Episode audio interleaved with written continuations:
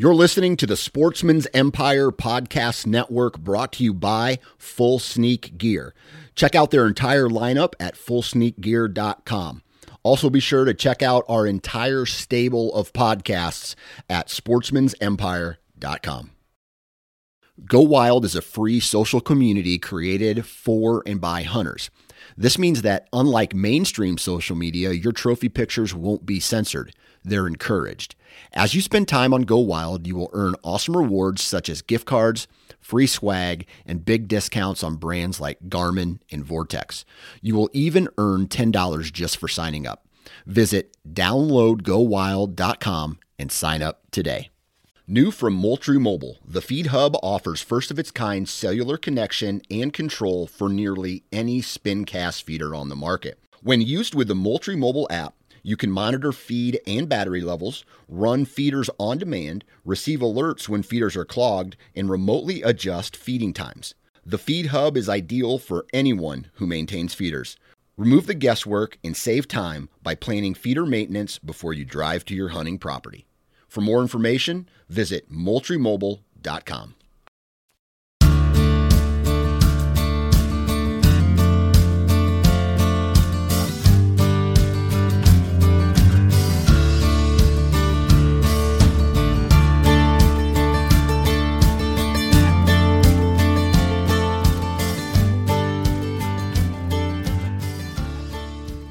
Here we go back again with the Pennsylvania Woodsman podcast. And I've been real excited. We've had great weather here, had some warmer conditions that just made it feel great to get out and walk around and do some habitat work. Um, found a shed just tonight. I was pulling soil, testing some food plots. I was I was uh, testing my UTV out. So for work, I have a, uh, a hydraulic probe. It has a generator running hydraulic lines up to this probe, and it's a there's a drill head mechanism that drops the probe down in, and it sounds like a little bit overkill when you're talking about pulling soil tests. But being an agronomist, I literally pull thousands of cores and, and hundreds of soil tests every year. And uh, when you're talking about doing it from dark to dark, it just makes your job look a little bit smoother, a little bit easier on your back. But uh, anyway, I have this UTV and I'm just like disgusted with this thing. I punctured the radiator driving through a field. Uh, the sorghum stalks were uh, sticking up and they're just really hard and punctured through the radiator and finally got it back from the shop that the radiator was fixed and it's still overheating. And i'm driving around in the food plot and it's overheating so i shut the machine off and decided i was going to walk around a little bit and would you know i found a shed of probably what's going to be the number one hitless buck next season. It was a deer that uh, I talked about in an earlier podcast this year that in our late flintlock muzzleloader season stepped out into the field at 50 yards and I, uh, had to swallow a lump in my throat that just struggled to go down and let that deer walk. I didn't have to, but you know I agreed with uh, with my hunting partners that this was a deer we wanted to let go and get to that next age class. And uh, I measured that antler tonight and it was 62 and a half inches. So, assuming that uh, his other side and spread were the same, which they are, he, he was right in that 140 mark. And, uh, it, you know, I'm going to be flat out honest with you. There's no way I would have passed that deer had it not been for the fact that I killed a 170 last year. So it's, it was, it killed me, but it was really exciting to know that he made it through. And the fact that I got to pick his shed up walking in a food plot for those reasons was really, really exciting. So, you know, we got to do some uh, some habitat work. We're, we're planning out a new food plot location and uh, outline that, outline the access to the stand location, and we started cutting some trees. We're going to be getting the dozer up here pretty soon to clear out once uh, once the ground's thawed out. And uh, the trees we were cutting were just for screening and just making sure we can get that all taken care of. And just really good to feel uh, feel that chainsaw work and seeing trees fall. It's just it's a it's just a great feeling. Um, and one of the things I've been talking about with uh, with friends, with clients, and uh, just having general conversation with guys is winter deer survival. You know, we had some crazy weather patterns. You know, if you listen to our episode with Steve Shirk, we had uh, you know he was talking about some some big snowfall followed by some ice, and you know that can be a little stressful on our deer herd. And uh, I figured who better than to talk about this than Pennsylvania native Kip Adams. And Kip is just a wealth of knowledge there at the National Deer Association. And you know he's very well in tune to what's going on in the state of Pennsylvania. So this week we talk all things winter feeding um, and how that might not be the best solution for your deer herd. Um, talking about options in habitat management preparation and actually biology of a whitetail and what they need to get through a winter. So sit back and I hope you enjoy this episode. I was just curious, uh, how was your hunting season this past year? We had a good year. Um, actually, we had a we had a really good archery season. Um, a, a, slower rifle season. Um, it was it was so warm, and I'm right up here in the the New York border, Mitchell. I'm in Tioga County, it uh, it was so warm even through most of our rifle season that uh, definitely changed some of the deer movement patterns. So uh, my camp shot a bunch of deer. Um, we only shot one of the older bucks that we had seen uh, during the summer and early fall and into archery season. Um, but uh, uh, we have a bunch of kids at our camp. We bring a bunch of others in adults and kids to hunt. So overall, we had a good year. Um, not as good from the older buck end as we typically do, but uh, um, still a very good year. That's good to hear. Um, you know, looking towards this end of the hunting season and you know running trail cameras and stuff. Have did you see a, a, a pretty good recruitment of younger deer that made it through that uh, that rifle season and you know are going to be candidates for next year? I, I don't have pictures of most of those right now, but um, but yes, I, I believe so. Um, I, I get a, with all of our neighboring landowners uh, every year after the season, and to the tune of folks that that own somewhere north of 4,000 acres. Okay. So lots and lots of landowners every year um, provide me the numbers of bucks they shot, does they shot, and bears they shot. So I, I, put together a report for our camp members and I share it with all of our neighbors just to keep an eye on. Okay, here's kind of what got shot in the neighborhood this year. So uh, um, buck harvest was way down in the neighborhood, and um, so that that's going to lend well to a lot of those deer just getting one year older. And uh, so, yeah, this uh, this upcoming deer season ought, ought to have uh, even more bucks than we typically have available. So, ought to be really good.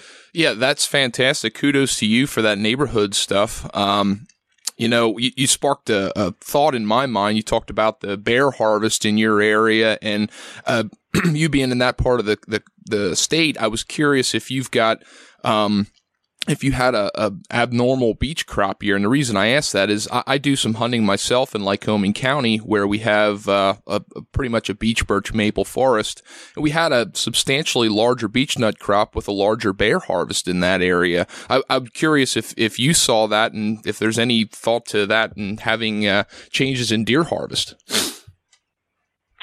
Well, bears certainly love beech nuts. Um, our property doesn't have that much beech, okay. so uh, a good or poor beech crop doesn't impact us much at all. Um, our neighborhood has certainly has some beech, but uh, far more oak than beech. So, uh, you know, boom or bust acorn crops have, have much larger impacts on, on what we see. Um, from the bear end, though, more than anything else, um, I live in an area that has very narrow valleys with mountains on both sides the valleys are very fertile and there's a lot of ag that happens. And uh, the the bear harvest is much more regulated based on where the standing corn is left in the valleys. The where I live is some of the earliest fields to dry out. So the farmers typically are those are the first that get planted in corn and the first that are harvested. So this past fall, they were literally combined in, in, in late September. Okay which just blows my mind. You know, I remember when we used to have standing corn, you know, in December, you know, in our rifle season. So I'm at one end of the neighborhood, as I say, at the opposite end, um, which is a few miles away. Um, they typically always have standing corn still as we get into our, firearm bear season. So uh, what we often see is lots of bears through the summer and early fall, and then uh, as if, if that corn at the other end has not been combined, we really see a movement of bears away from us. And uh, the landowners at the other end of that block that that I me- that I measure um, tend to, to shoot a lot more bears um, because man, that corn, you know, at that time of the year is so important for them. So that has a big influence. Um, so we don't see so much from the beech nut end, but we see a huge influence from standing corn. Well, that's really interesting, especially uh, myself as an agronomist. Um, I work throughout a lot of uh, the state of Pennsylvania here, and harvest was generally speaking late for most of my growers. And we had a lot of corn that was standing into no- November and even into December until we finished that harvest. So you must have been in a just a unique situation in the, the location you were that corn was harvested that quickly. yeah, you know what? And they got on a bunch of the stuff early, and then um, I don't remember now if it was wet or what happened, but anyway, we had some late as well. So there was a lull kind of in the in the middle of harvest season where they just couldn't get on it.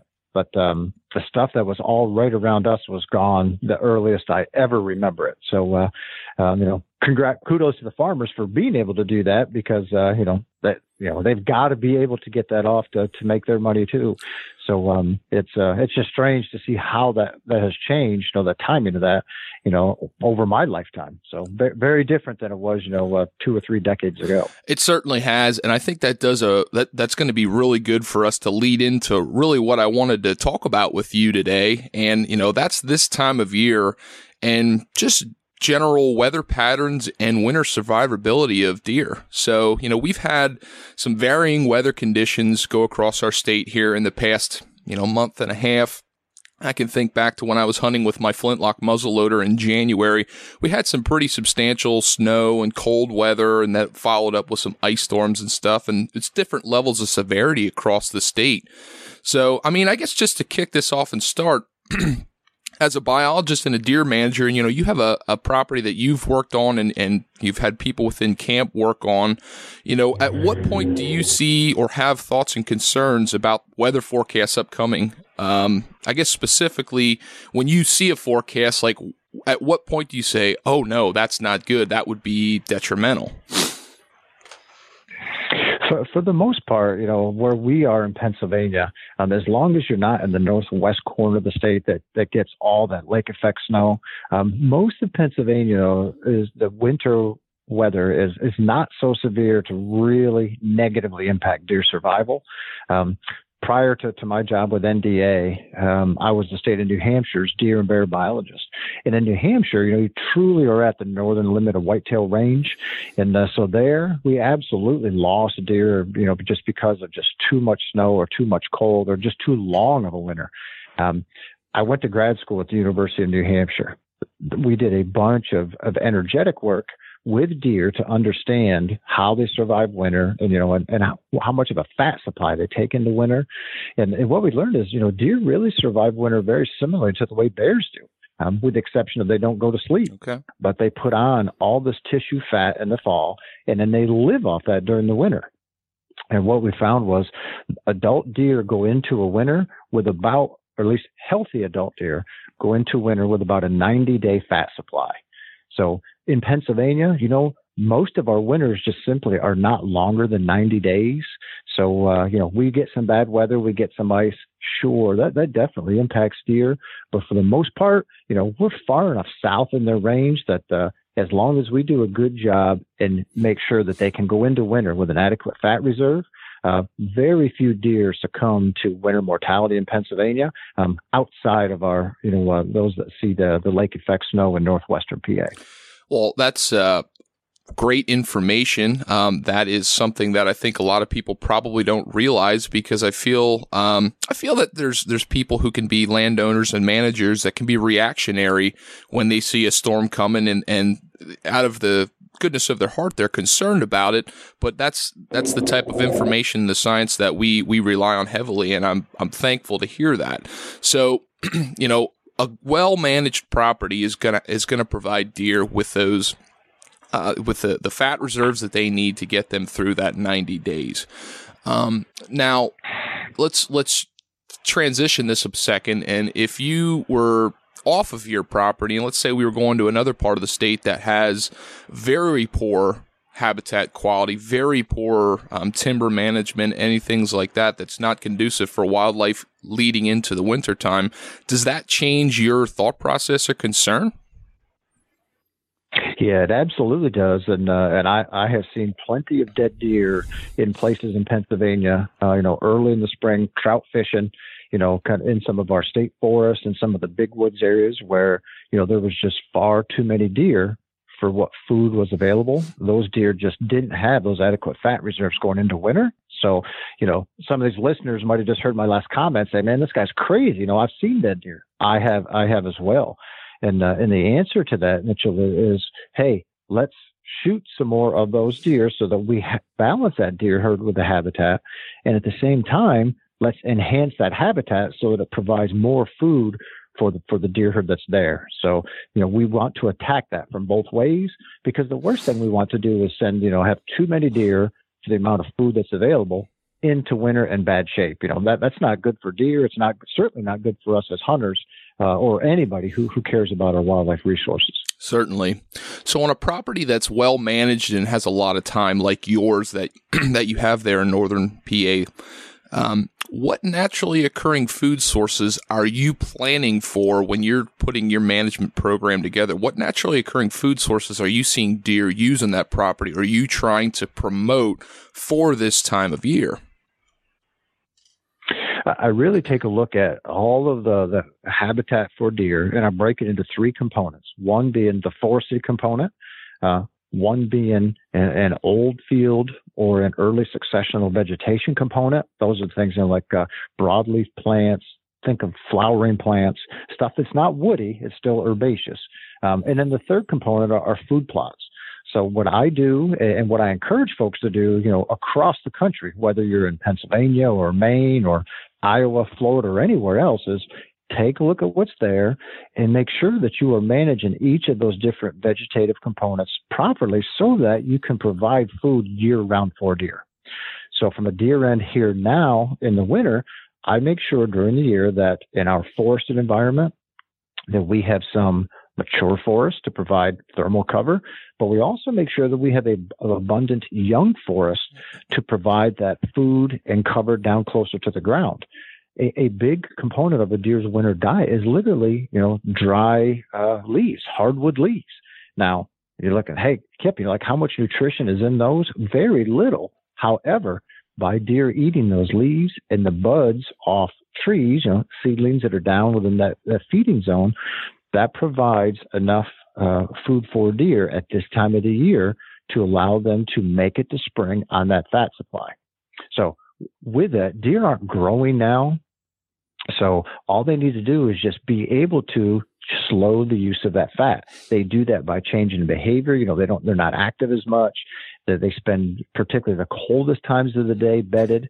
Um, but one thing that they do get out of eating that, that low quality food is what's called the heat of digestion.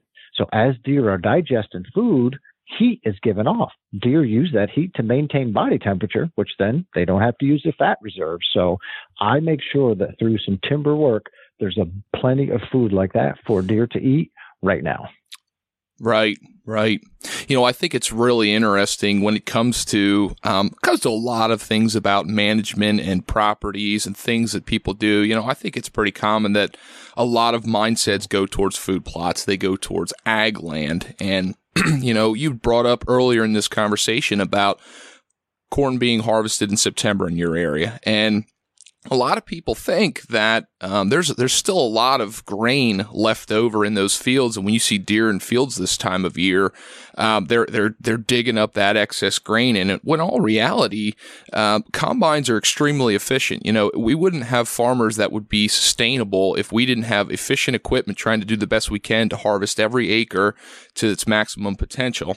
And when you're talking about the timing from September into February, you know what I commonly see when I've scouted crop fields and see deer digging in those, what I typically see is they're actually digging for things like henbit, chickweed, which I don't know anything as far as the nutritional value, but I see them eat that as well as sometimes I've been curious if they're actually eating the fodder and the, the leafy vegetation that's left over from that. And that kind of sparked that when you talked about eating dry buds and leaves in forested areas. Yeah, you're right with the uh, the efficiency of, of combines today. I grew up on a dairy farm, and I can vividly remember as a kid with our one row, and then when we upgraded to the two row corn picker, uh, that that was a Cadillac. I felt like we were the luckiest people in the world going to that. But uh, I, I vividly remember watching kernels of corn or you know fall out of that, and uh, we would miss some ears that would fall out of the grain wagon. There was a lot that was left in the field for at that point, you know, deer, turkeys. Uh, there were still pheasants here then, and, and others.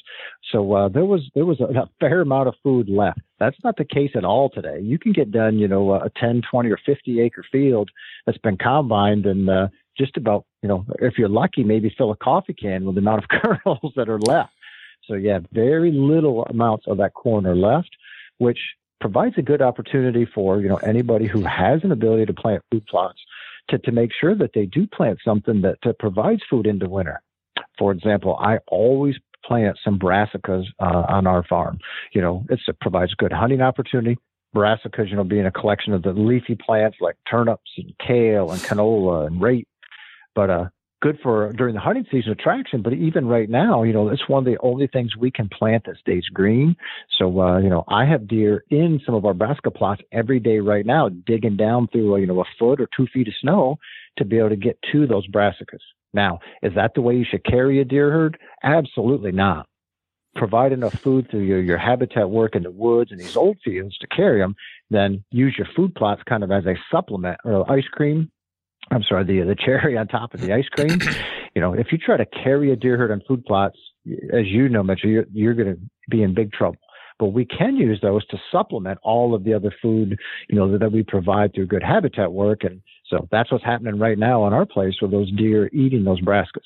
Now, not everybody has the ability to plant food plots or you know the ability to plant enough of those you know to have some still around in February. Mm-hmm. You know, we're very fortunate, and really the only reason we have them now is because our winter was so mild at the start that uh, you know deer weren't in them hardly at all during November or December.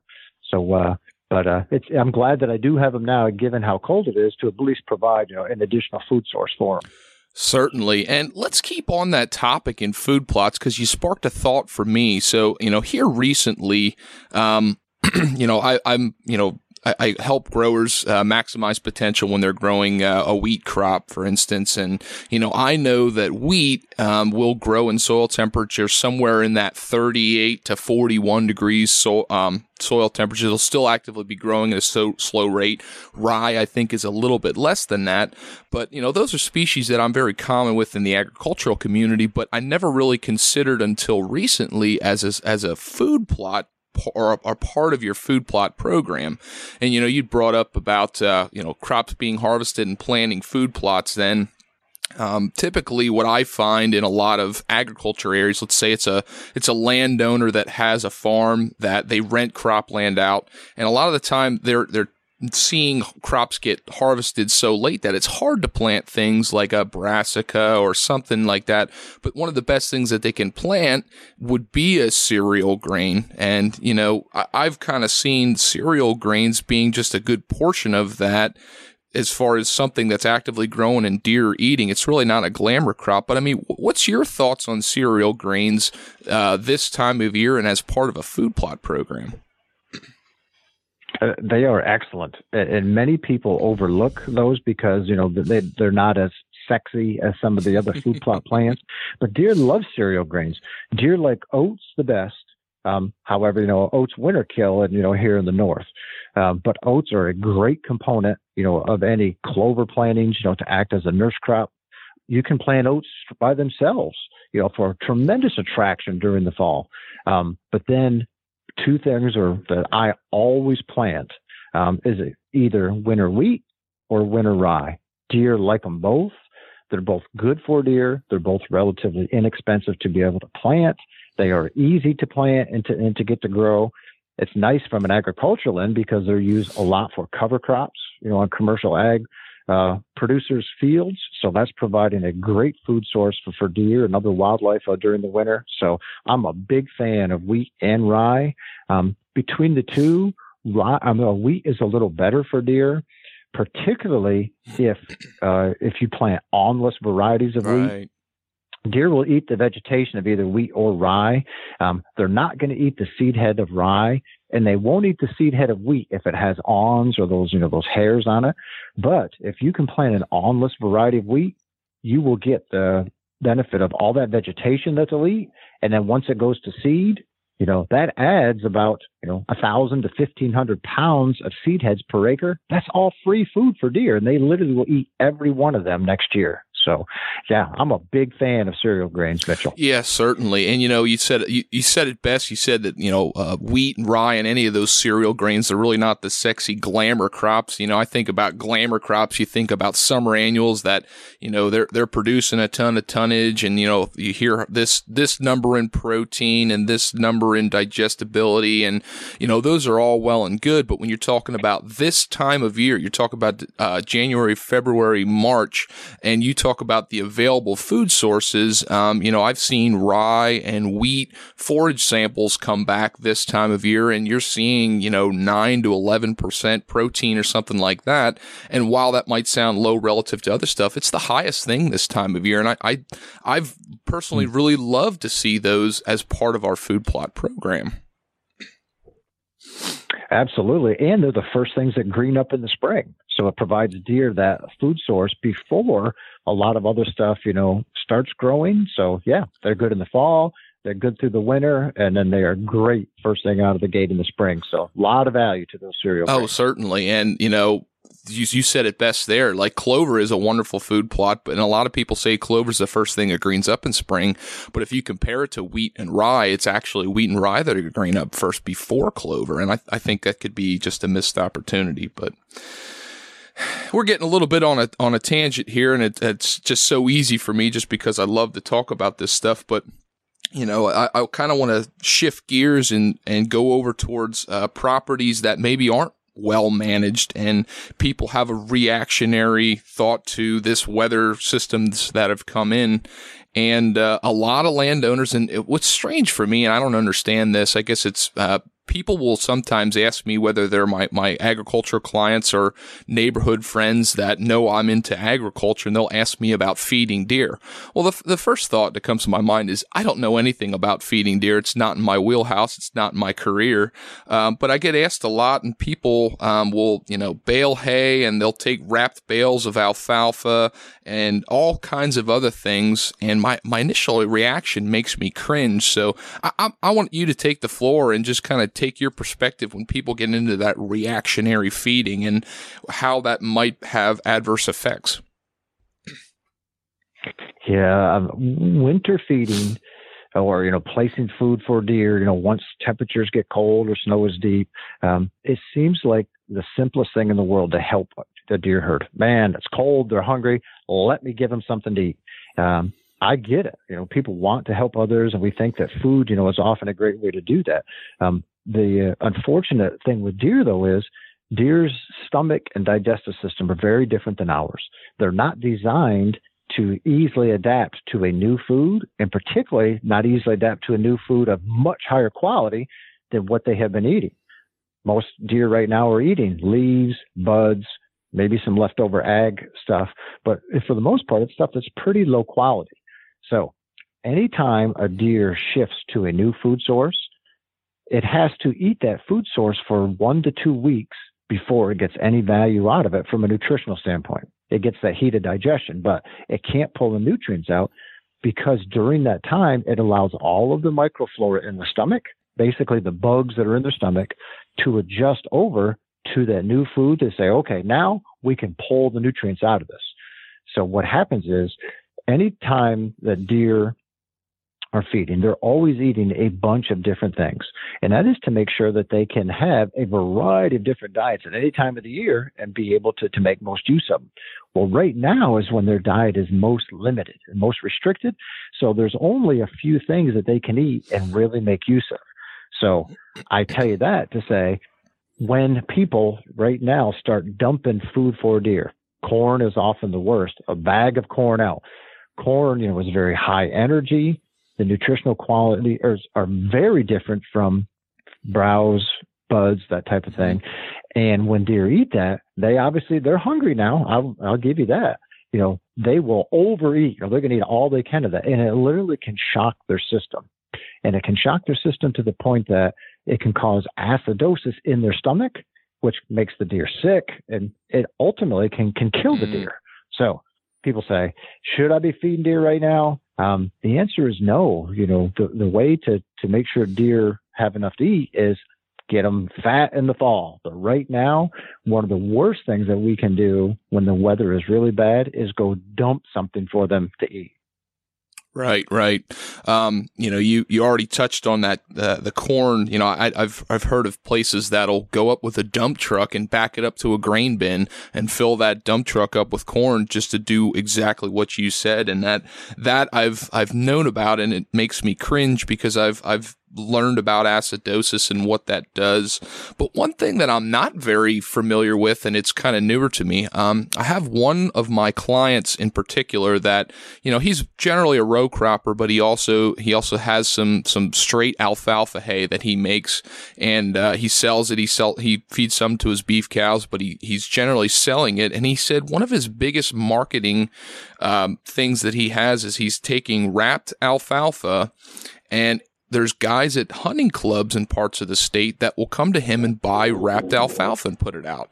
And like I've heard of plate other places in the country that do that, but you know, my mindset goes to, you know, I remember learning back in my biology classes that you know, elk are grazers that occasionally browse, and deer are browsers that occasionally graze. And in my mind, we're trying to treat deer like a like a like an elk or, or cattle or something and, and get them to graze. And I have no idea what benefits and negative things can happen feeding wrapped alfalfa to a deer.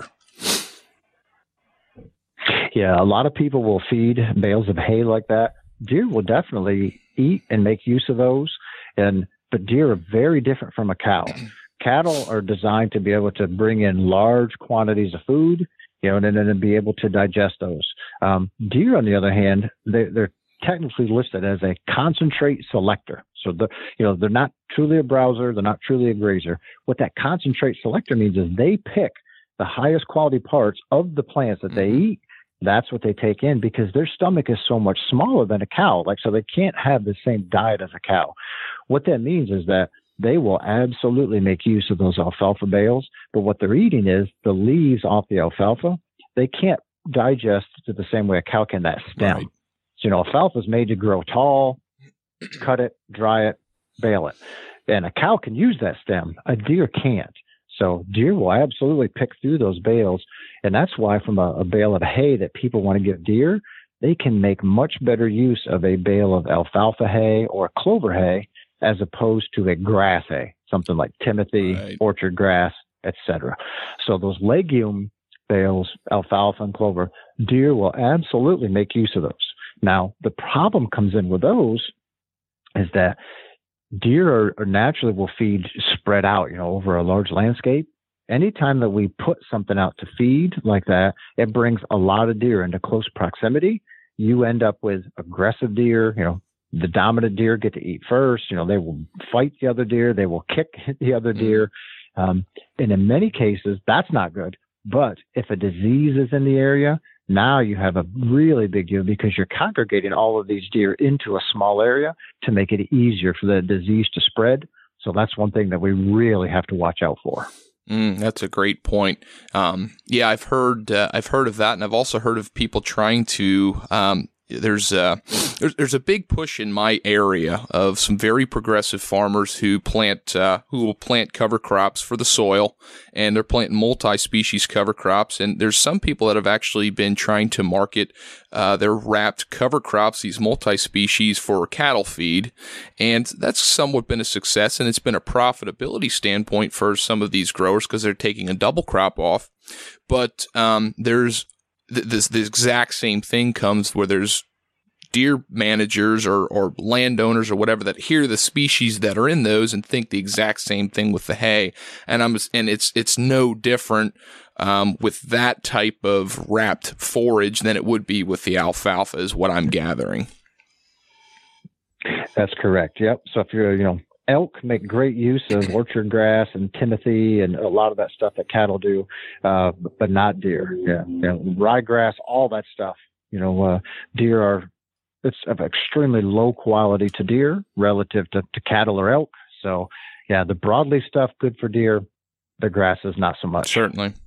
Um, what about like man-made um, feeding programs? Like we've got you know deer farms and fences that do their research and they have their supplemental feeding programs. Uh, is there any? Is it better if like if people would use not that I'm recommending anybody do that, but if, if people would go that route and they're feeding, would that be better than corn or is that still no different and is a big no no? It, it's still a big no-no. Um, for the the biggest part is the stuff that they're feeding. You know, the, the pelleted rations and all that at those farms. So that's all in in most cases enclosed feeding containers, so that it's not getting wet and rotting and and all that. Whereas you know, if you try to feed that you know, to wildlife, either A, it's being spread out where it can get wet and mold, or B, it's in feeders, of which then you are even more congregating deer into, you know, so that they're eating out of exactly the same place. So, yeah, same thing. That has all those disease risks with it. And in addition, you know, people think, man, if I feed here, you know, it's fun to see deer. I get it. It's fun to photograph deer.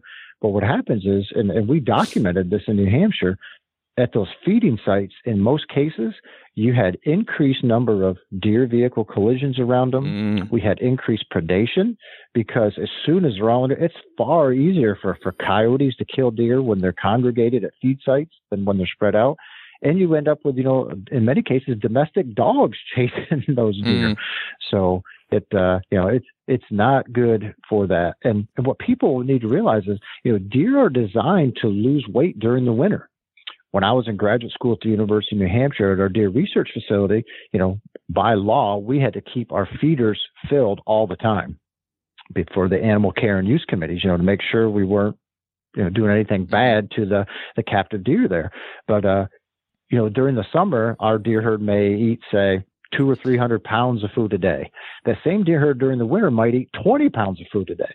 You know, they're just designed to get heavy in the fall and then live off that during the winter. So even with full feeders, captive deer will also lose weight during the course of the winter. It's just how they evolved.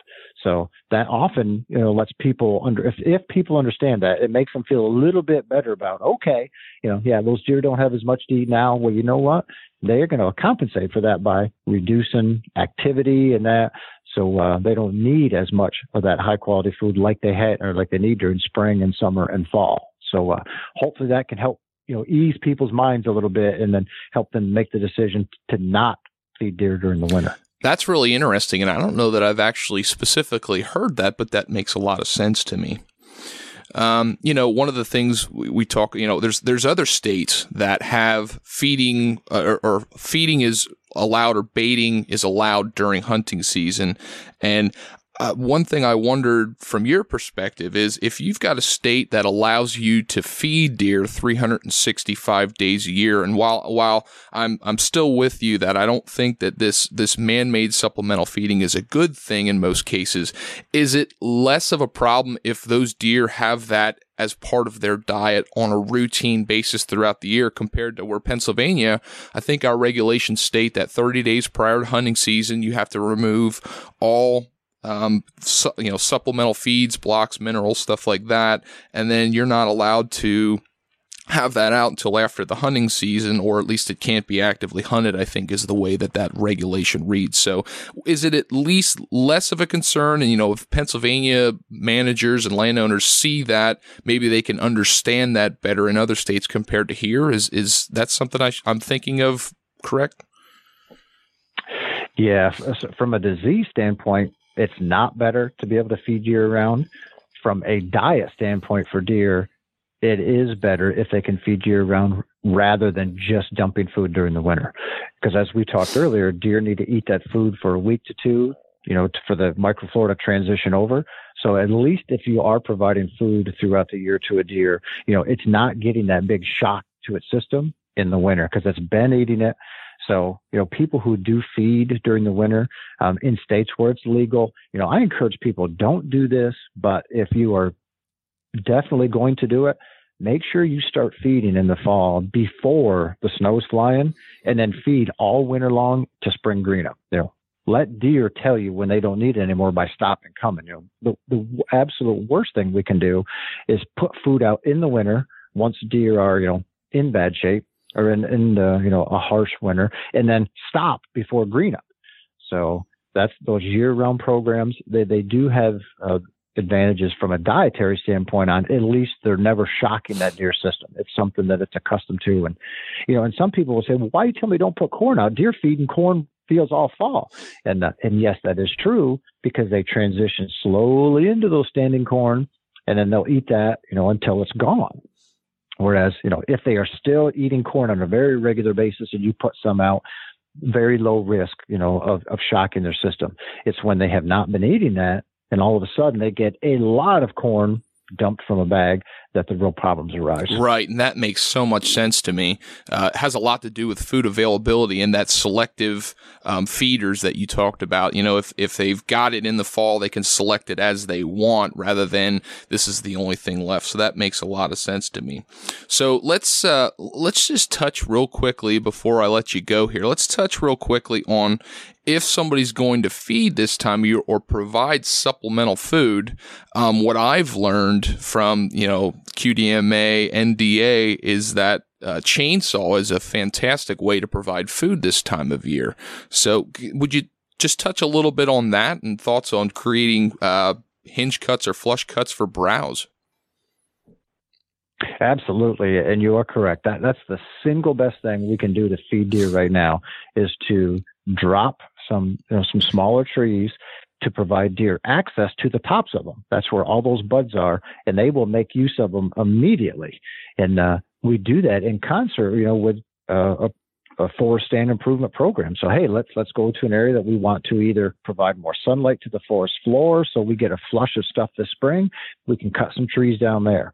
Hey, you know, maybe we want to uh, direct deer movement to a, a, certain stand that we have. Let's hinge cut some smaller trees, you know, to help direct deer down a certain way. So there, there's a lot of things that we can do there, but the goal is let's get those, you know, the tops of the trees where those buds are down to ground level so that deer can make use of them. That's the perfect food for right now. It provides cover for deer as well. It will enhance that area, you know, this spring and summer and then help us next fall. So that, that's a win-win all the way around to be doing some of that habitat work, particularly right now, because unlike corn, that's not high quality food that shocks their system. So you, you can put all of that that you want at the ground, let them gorge themselves on it. That's not going to hurt them at all. Right. Uh, we got a we have very diverse forest systems within Pennsylvania. You know, beech, birch, maple, oak, oak, hickory. We got mixed in cherry. We have some aspen. We got all kinds of stuff in our state. Um, just on a general level, then, you know, what are some of those species that you would prefer to see cut if you have them for the the local deer herd? Yeah, there, there's a lot of species that deer will make use of. So what I tell folks is if you are going to cut the tree down, if it's something you're going to completely remove, it's great to, to, to do that with species that stump sprout, meaning when that tree's cut, you know, they will send up a whole bunch of new sprouts right out of that stump. So it still has that whole root system of that big tree, but now, so things like red maple, mm. Yellow birch, they are perfect for that, um, particularly red maple because they are prolific stump sprouter. Um, deer love red maple buds, extremely valuable tree for deer. Commercially, not all that valuable, so you're not worried about you know losing timber value from it, and and they grow very quickly. So that's all really really good stuff for deer. So I love to cut things like that down. Um, from a, a, hinge cutting perspective, some trees just tend to hinge a lot better than others right. because they, they tend to hold there a little bit. At the end of the day, though, Mitchell, I tell people is don't get so caught up on a certain species that it limits what you do. You get some of those trees to the ground so that you can provide that food and then take advantage of all that extra sunlight there this spring to grow even more deer food and you're going to be farther ahead than in trying to get so caught up with ooh should i cut this species or should i not cut that one? Yeah that's spot on. Um, you know one thing you said about hinge cutting um, uh, what i've learned is this time of year you know people like to cut trees and it makes sense. This is a time of year it's comfortable to cut trees rather than doing in the summer. But I find a lot of species are actually hard to get to hinge. They seem like they just want to break off just because of, you know, they're dormant. We don't have sap flowing as well, and some species are difficult. I'm fortunate. One species I, I've really liked to utilize on on our property. We have a lot of black gum and it seems like that's a species that I can still get to hinge this time of year, and and deer seem to love. I'm a huge fan of black gum. Um, it's a great wildlife tree. You know, it has that soft mast. Uh, there are many species of wildlife will eat. It's a great tree. So yeah, I'm a I'm a big big black gum fan. Sure, sure. Um, one one thing I'm thinking back to late season hunting. You know, this year I d- I didn't fill a buck tag, and I hunted right up until the end of late season, and I kind of saw that transition of how deer use our property to where they kind of go in their winter ranges. And the one thought I had is if I'm going out now, um, let's say we do have a winter concern um, and deer moving around, is there a concern about me cutting trees or providing food in one of these areas that's like too far away from their winter ranges, you know, whether that's a thermal pocket. Like the area I'm thinking of has a lot of uh, heavy laurel where I typically find deer go into and they winter. So if if if I'm putting food sources in another area, is that actually a negative aspect for those deer because they have to leave those thermal pockets? No, not this time of the year. You know, if if they had to go through, you know, two to three feet of snow, then there there could be some concern with that. But uh, you know, with the amount of snow that we have in Pennsylvania, or at least through most of the state, uh, that would not be a concern, Mitchell. Um, it's always nice to provide some fresh cuttings right near, you know, the best thermal cover that they have. Uh, particularly during February, which is you know the, the hardest month of the year for them. But um, you know, if if there's other areas that are conducive to cutting, and you know, and that's where you want to be able to do some work, um, that's totally fine doing it there. That, that's much better than, than not doing it at all. Okay, that makes a lot of sense to me, and hopefully that's that's all questions that other people have thought, and that that answers their questions for it. Uh, the last thing I, I, wanted to touch on, you touched on it a little bit when you provide uh, when you provide piles of food, it can open up to a greater predation potential. And I remember a couple of years ago, I went to a seminar that uh, Dr. Duane Diefenbach and a couple other well respected individuals were at in the state of Pennsylvania. And, uh, you know, one of the things they said, and I think I agree with them, is that we don't necessarily have a big predator problem in Pennsylvania. You know, we have coyotes, we have bear, um, but it, they did not feel as though it was a major concern at that time for overpredation. Um, so I kind of lead into, you know, I've seen an increase of predators on our property and throughout other places that I hunt. Maybe you have seen that as well. Um, I, I just wanted to like reiterate that when you provide that food, like that's probably the worst time for predation next to fawning. Would you agree with that?